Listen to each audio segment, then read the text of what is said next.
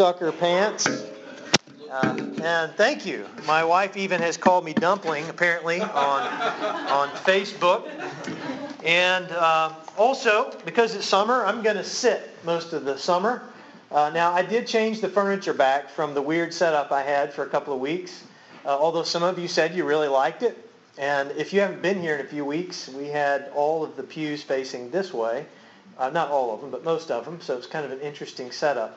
But we're going to do some different things in the summer, and you'll be invited to participate in different ways. And um, as, as, we begin to get into some different uh, scripture that relate to our summertime readings, um, you're going to, I think, be blessed by the word that comes from God to us in the midst of uh, our summer, in the midst of trying to find rest and maybe trying to find a little bit of vacation, uh, maybe just trying to find some peace in our lives.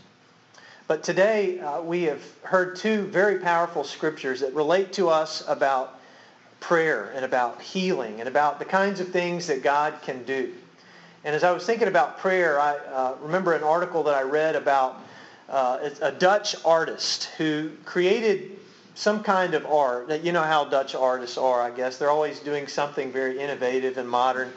And so uh, this guy decided that he was going to develop a phone number for God and he went to a, a, place to post this phone number and people could come by and see that this was God's phone number.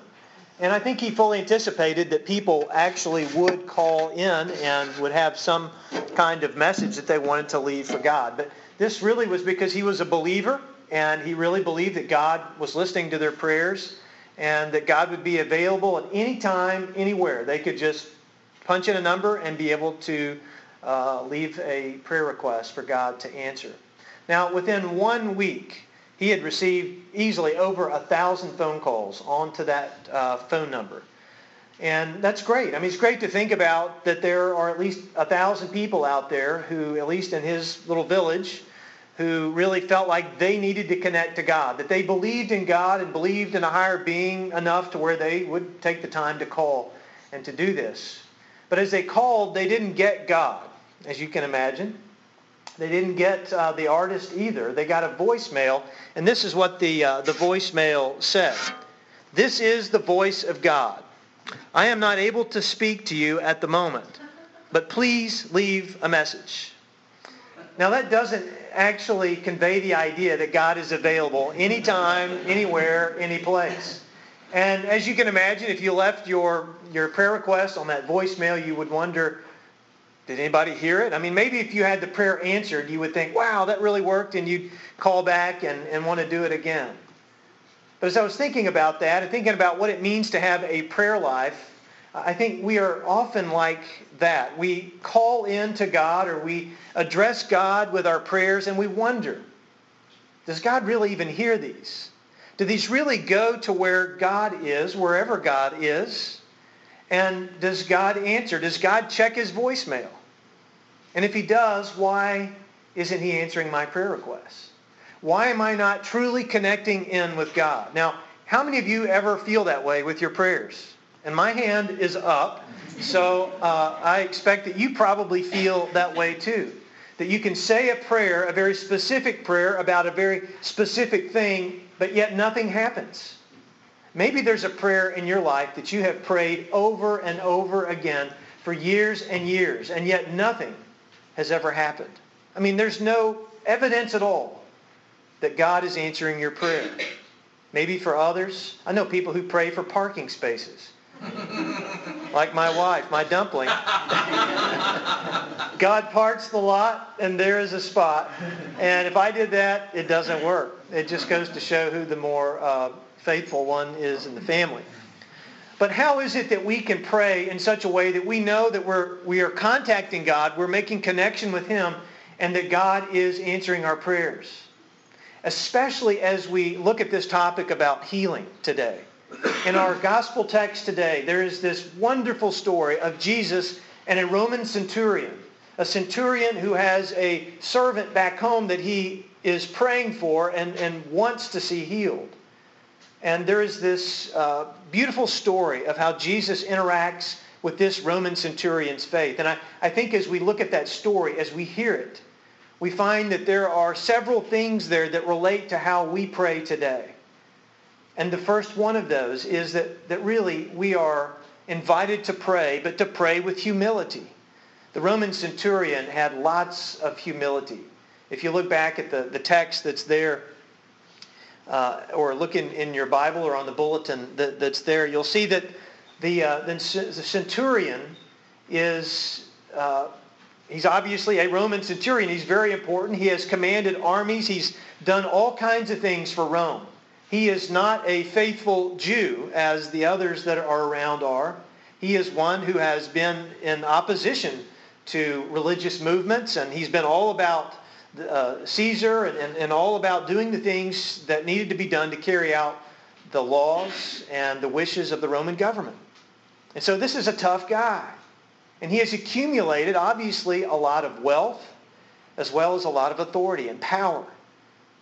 And even still, he recognizes that there is something in his life that he cannot do anything about. There is a need that he has and a need that his friend, his, his servant has that he can do nothing about. He can't heal the man from his disease. He could slay all kinds of armies and defend Rome, but he cannot do one thing for this guy. And so we see this element of humility in his life, but we also see that he is humble and that he is asking this Jesus, this renegade religious guy who's come into town saying all kinds of things about the kingdom of God and this kingdom that would be in opposition to the kingdom that he defends. And he is, he's probably seen and, and, and definitely heard that Jesus has gone around healing people and doing all kinds of miracles. And so he has every reason to be jealous and envious and even be against this Jesus. But he says to the people around him, if you'll go and tell Jesus that my servant is sick and he's dying, if he'll do one thing for him, if he'll just say the word, then I know he'll be healed. And you see this sense of unworthiness. The centurion doesn't even go directly to Jesus at this point. He is sending others to go for him. And so he is full of humility. I love what C.S. Lewis, uh, how he defines humility. That humility is not thinking less of yourself. That's how we would normally think of it, right? It's thinking about yourself less. And I think if we are going to pray for other people, if we are going to pray for ourselves, our own needs, then we need to, to pray with humility. We need to think of ourselves less. And it means that we come to God with this idea of our limited resources. Maybe that's why you're here today. Maybe there's a recognition in your life that you can't do everything. You can't control everything in your life. You can't control your children, your grandchildren. You can't control your neighbors. You can't control the events of life. You can't control the tornadic winds that blow through a particular area. You just can't do anything about it. And maybe there are people around you that have recognized that as well. And so we bring all of that humility to God in a time of worship where we say to God, God, you are worth everything. And we are but your creation. We are the stuff that you have made. And so we are coming to you out of our humility. And we are praying to you out of our humility and our limited resources to, to be able to do anything about the things in our lives. Do you have that sense of humility in your life? I mean, praying for someone else means that you're thinking less of yourself. Uh, sometimes when we ask for prayer requests, I mean, not in here, but maybe in a small group Bible study or a Sunday school class, uh, some people will give a long list of things that they want to pray for for themselves. And that's okay to ask for things for ourselves. But isn't it always better when someone says, well, my neighbor has this need and my friend has this need and, and I want to pray for my child. My child is going through this and that and I want to list this as a prayer request. You see, to do that and to pray for someone's healing means that we are coming out of a, an attitude of humility and recognizing who we are and who God is. But I think a, a second thing that the centurion teaches us here is that we ought to pray with dependence that we come to God realizing our full dependence on him